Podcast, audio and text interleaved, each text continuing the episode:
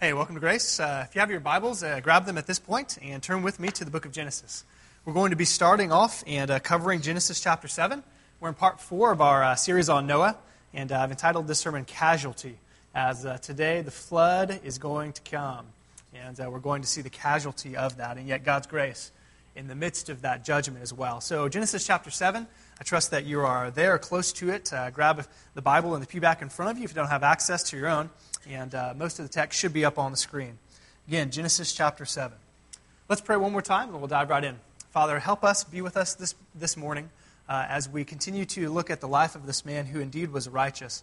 Uh, he had the righteousness of Christ that was given to him through his faith in, in, in you, and then he acted righteously.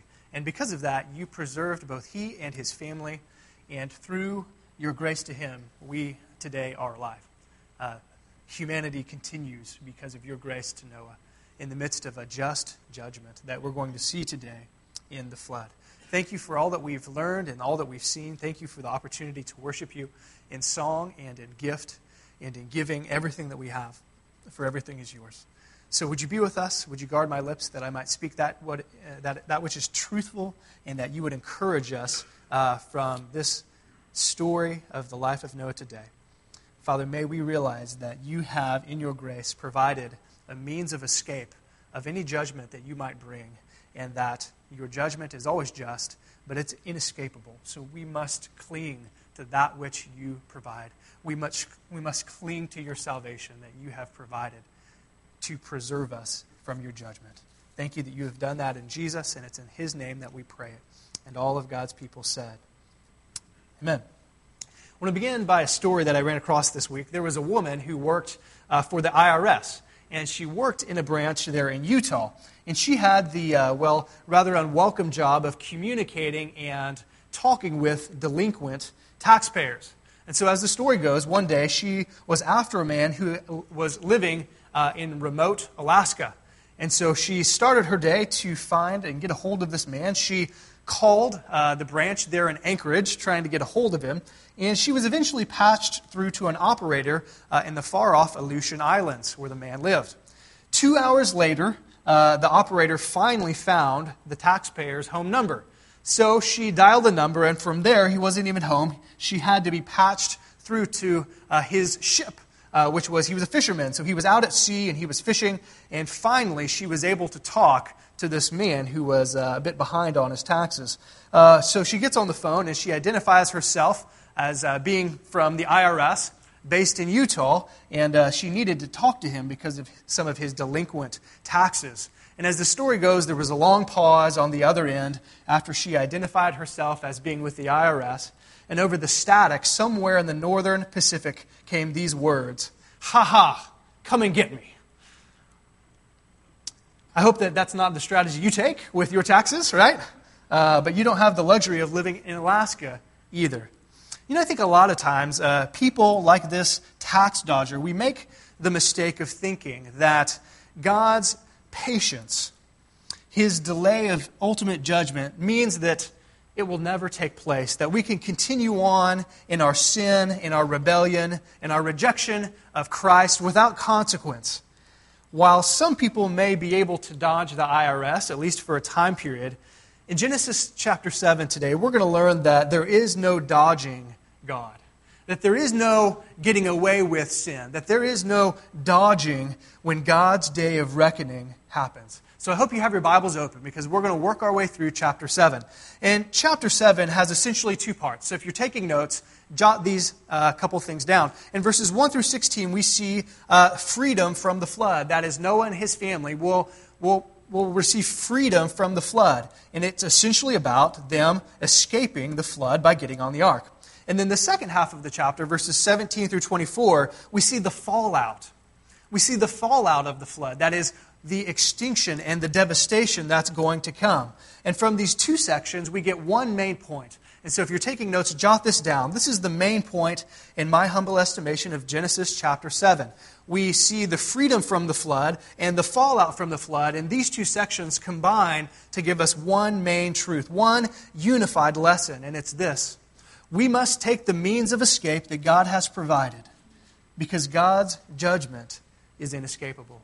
That is, we must take the avenue of salvation that God has provided of escaping his judgment because his, his judgment is sure, it is inescapable, it is unavoidable. So we must cling to this means of escape. And that's exactly what Noah and his family are going to do. So let's begin with verses 1 through 16, where we find Noah and his family finding freedom from the flood. Freedom from the flood, and we get our first half of this truth. We must take the means of escape that God has provided. So, there are two sections to this section.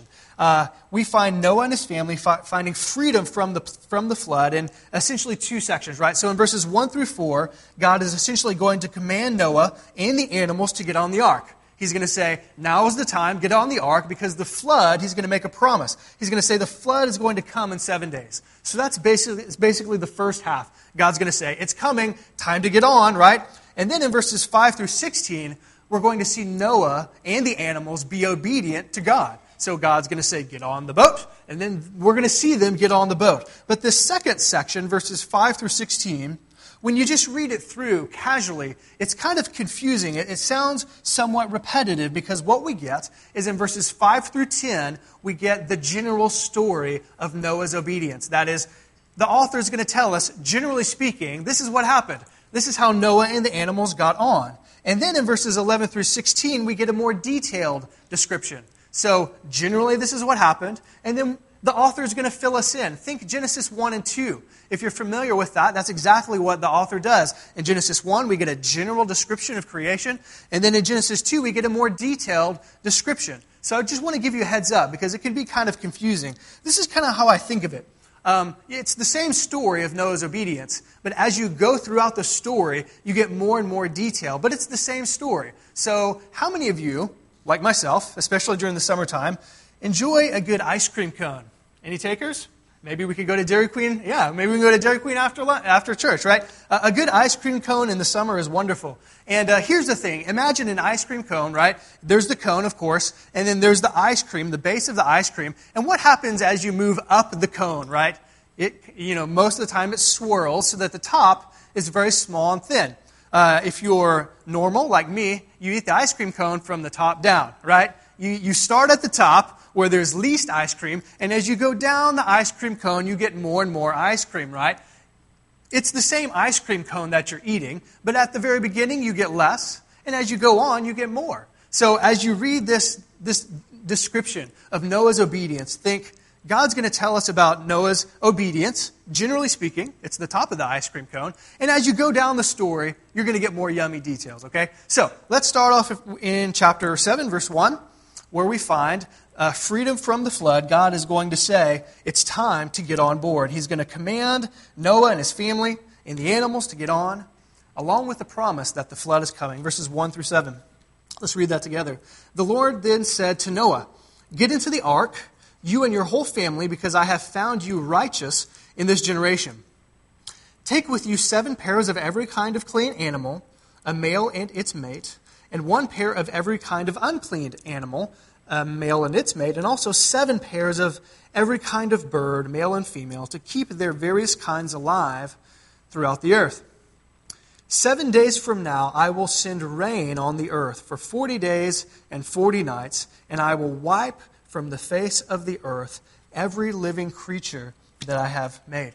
And so this is, this is uh, the call, right? He's saying, listen, uh, it's time. This is time for you to get on. We get some, some more details, right? we find out that there are actually seven pairs of what the Bible describes as clean animals. That is, they can be eaten or sacrificed. There are one pair of unclean animals and then seven pairs of birds. So we get a little more detail as to what's happening, but you get the gist, right? Get on board. Bring the animals because the flood is coming. It's a, it's a seven day warning that God is given. Uh, if you uh, are a football fan in the NFL in particular, uh, at the end of every game, uh, when the clock strikes two, two minutes, what happens? They call it the two minute what? Warning, the two minute warning. And, and that's to let the teams know hey, listen, I'm going to give you a free timeout because something cataclysmic is going to happen. The game's going to be over in two minutes, and you're going to win or you're going to lose, right? It's a two minute warning. It's cataclysmic if you lose, right? Two minute warning. In my household, we have generally a five minute warning. So, what we're in the habit of doing is, is maybe the kids are outside and it's almost dinner time. So, what do we do? Kids, in five minutes, it's going to be time to come inside because that can be cataclysmic for kids, right? Or the five minute bedtime warning. Kids, in five minutes, bedtime's coming, right? Also cataclysmic. There's going to be a change. That's what God's doing. He's giving a seven minute warning. Excuse me, a seven day, a seven day warning. So he, we begin with the command. Next of all, we, we begin with the ice cream cone, right? We start at the top of the ice cream cone and we get the general description in verses 5 through 10 of Noah's obedience. So let's read that together, verses 5 through 10. And Noah did all that the Lord commanded him. Noah was 600 years old when the floodwaters came on the earth. And Noah and his sons and his wife and his sons' wives entered the ark to escape the waters of the flood pairs of clean and unclean animals, of birds, and of all creatures that move along the ground, male and female, came to Noah and entered the ark, as God had commanded Noah. And after the seven days, the flood waters came on the earth. So, this is the top of the ice cream cone, right? It's a description of, of Noah's obedience and the animal's obedience to get on board. And as we go throughout the passage, we get more and more details about how this happened. First of all, we find out that the flood began when Noah was roughly 600 years old. So, why is that important? Remember, last time we were told how old Noah was. It was when, uh, in, back in Genesis chapter 5, I believe, at the end, and we found out that Noah began to have kids at the age of 500. Let that sink in a little bit. He began to have kids at the age of 500. Uh, and so, how long roughly did Noah build the ark? We think about 100 years, right? And so, just, just think about this. He's been building and working day after day, uh, month after month, right? For roughly 100 years. And now, finally, the time has come. When Noah was 600, the flood began. Also, we find out some details about who is actually going to be on the ark. Because before we were told, well, Noah and his family. Well, who did that, who, who did that entail? Well, now we find out it includes his wife, it includes his three sons, and who else? The three daughters in law, right? That's who God specified was going to be on the ark. We also find out an interesting tidbit that Larry shared, and that is that the, the animals actually came to Noah and seemingly entered the ark by God's command. So it's not only natural, but it's supernatural. God is bringing the animals on board. And then, as promised, the flood came, right? In seven days, the flood came. So that's, that's the top of the ice cream cone. Let's get to the, the bottom part of the ice cream cone, and we're going to find out a few more details about Noah's obedience. So let's read verses 11 through 16. Verse 11 In the 600th year of Noah's life, on the 17th day of the second month, on that day, all of the springs of the great deep burst forth, and the floodgates of the heavens were opened, and rain fell on the earth forty days and forty nights. On that very day, Noah and his sons, Shem, Ham, and Japheth, together with his wife and the wives of, his three sons, entered the ark. They had with them every wild animal according to its kind, all livestock according to their kinds, every creature that moves along the ground according to its kind, and every bird according to its kind, everything with wings, pairs of all creatures that have the breath of life in them, came to Noah and entered the ark. The animals going in were male and female of every living thing, as God had commanded Noah. Then, notice these words, then the Lord did what? Shut him in. The Lord shut him in. So now we find out even more details about how this happened. We find out in verses 11 and verse 13 both the specific start date of the flood as well as the start date in which Noah and the animals and his family entered. Next week, we're going to see why that's important because there are markers throughout the story during this year, during this month, so that we know exactly how long the flood lasted. More on that to come. But we have the start date of the flood and the day that they entered into the ark. Also, notice we find out about the source of the flood. We talked about this a little bit with Larry, but we find out that the source of the flood actually came from two places. Most of us, when we think about Noah and the flood, think, well, it rained for how many days and nights? 40, right? It rained for 40 days and 40 nights. And most of us think, well, that's where, that's where the flood came from, exclusively. And while it did come from that in part, did you notice that there was a second source? It came from above in the rain, but where else did it come from? It came from below, right? That, as Larry was talking about, it came from below. We don't know exactly what happened, but apparently there were subterranean waters under the earth that sprung forth like huge geysers to flood the earth. So it's raining from above, it's flooding from below. We find out that God's supernatural shutting of the door sealed both the fates of those inside the ark and those outside the ark. To me, it's, it's telling that that's how this little section ends. And the Lord shut them in. The Lord shut them in.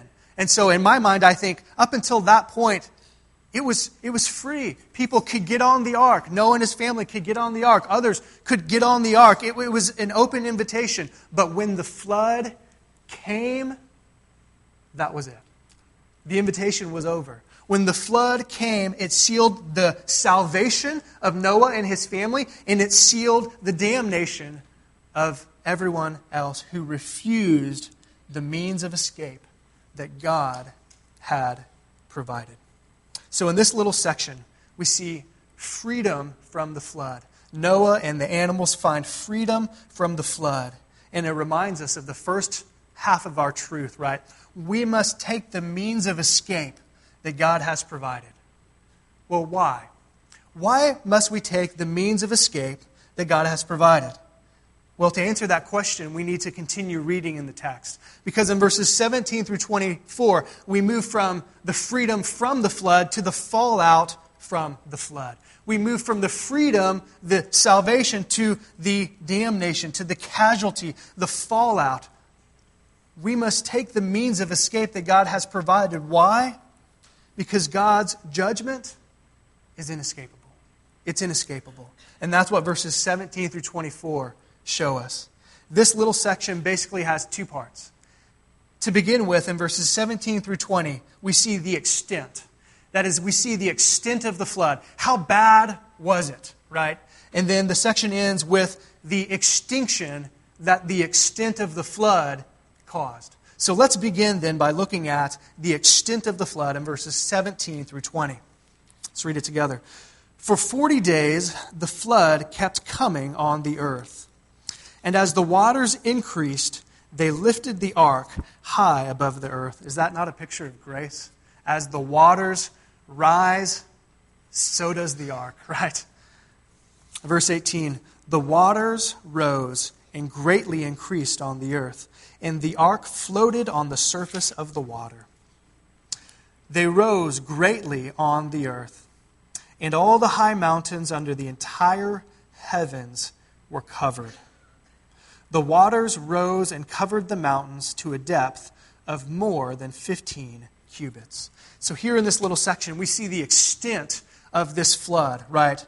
The big question, and we've addressed it already in part, the big question that people wrestle with is is this a, a, universal flood? I mean, did it, did it cover literally all the earth, or was it just kind of some kind of local, regional flood? Well, if we just take the Bible at its word. And when we take this little section at its word, we find out that it was a, indeed a global flood. I want, to, I want to point out for you just really quickly the biblical evidence for a universal flood. So, just real quick, number one, number one, the purpose of the flood shows that it was universal. So, what was the purpose of the flood?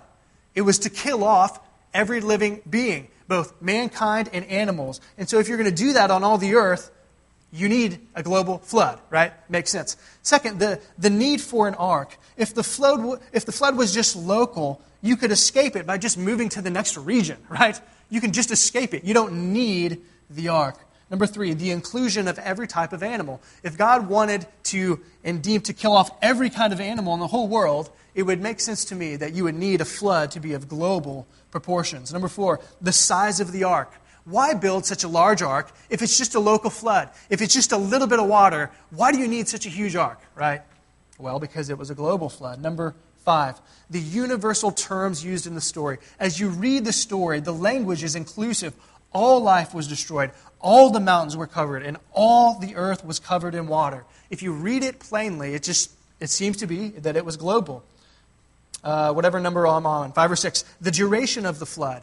Roughly, the flood uh, was about 700, excuse me, 371 days, according to my calculations. 371 days was the duration. And if it was just a regional flood, it wouldn't take that long for all that water to abate, right? It was a global flood. Here's some that are really compelling to me.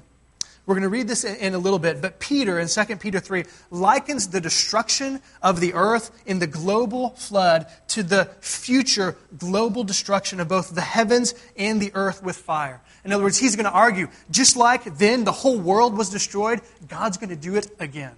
That makes sense to me, and it's hard to understand that if it's not a global flood. And maybe lastly, and maybe most significantly, the faithfulness of God is on the line here. Because remember, we're going to get to it in a week or two. What happens when the flood is over, right? They're, they're resting there and they get out. We, Larry mentioned it. God said, I'm going to make a covenant with you. And what was that agreement? I'm not ever going to flood the earth like this again. Remember that? And then he set the, the pretty rainbow as a sign or a symbol of the covenant. So let me ask you, folks, if the, if the flood was just local, and that's what the text intended, is God a liar? Did, did God mean what he said? when he said he wouldn't do this again? Or was it a global flood and God's promise is good and he's faithful? To me, that's most compelling. So we've seen the extent, the extent of the flood. Verses 21 through 24, the text, it ends kind of grimly with the extinction, the utter devastation that this flood caused. Verses 21 through 24.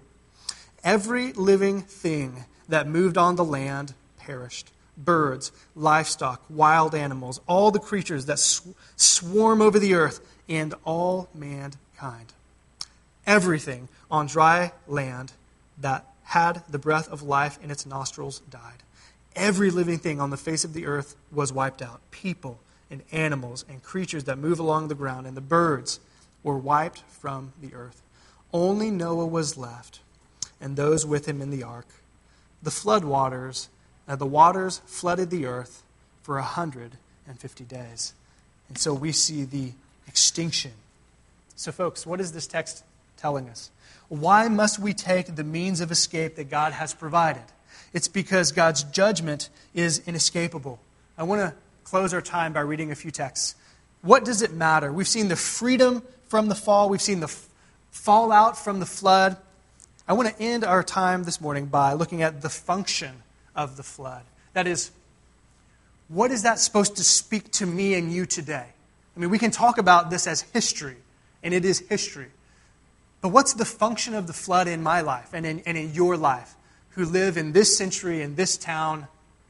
What's the function of the flood? Well, a couple, a couple scriptures speak to this. And the first is from the lips of Jesus himself. Jesus talks about that when he returns to the earth, people will be acting like they did before the flood came. So he likens the flood to the destruction and the judgment that will happen at his return. Notice Luke 17, 26 through 27. Jesus says this Just as it was in the days of Noah, so also it will be in the days of the Son of Man. Well, well how was it? Verse 27 people were eating, drinking, marrying, and being given in marriage up to the day that Noah entered the ark. Then the flood came and destroyed them all. What is, what is Jesus saying? He's saying that there's going to come a day when I return to this earth to judge the earth just like I did in the flood. And people are going to act up until that day just like they did with Noah. People were just living life as if there was no judgment, right? Just think about this. There's a huge ark sitting there wherever Noah is, and he's a preacher of righteousness, the Bible tells us. So he's telling them there is a flood coming, there is destruction, there is death that is imminent, and there is one way of escape. And here it is. And what were they doing? What were they doing the day that the rain started to pitter patter? And what were they doing the day that the subterranean earth started bursting forth like Mount St. Helens? What were they doing? They were getting married. They were just eating, just like it was any other day. They were drinking, just like it was any other day. Folks, what were they doing? They're just living life as if there is no judgment. And Jesus says, When I come back, and it could be in our generation, some of us will be living life just like that.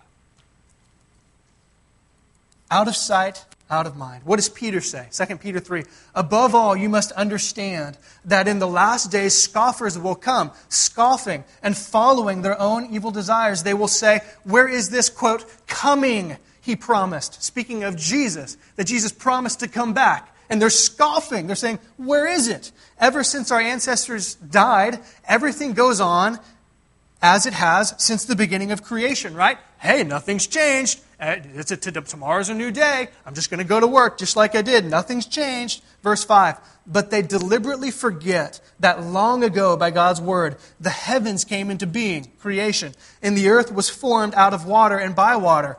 By these waters also, the world of that time was deluged and destroyed. Referring to what? Noah's flood. God created the earth with waters. He destroyed the earth with waters, is what Peter is saying. Verse 7 By the same word, that is, by God's same decree, the present heavens and earth are reserved for fire, being kept for the day of judgment and the destruction of the ungodly. What is Peter saying? That there is a day that is coming when Christ literally returns to the earth, and as a part of that, there's going to be judgment for those who don't believe, for those who don't take the means of escape from this judgment. He's saying there's a day that's going to come, and instead of being destroyed by water, how is the earth going to be destroyed? By fire. So, what is the function of the flood? Let me end by this quotation. One pastor by the name of Cole says it this way, and I couldn't say it any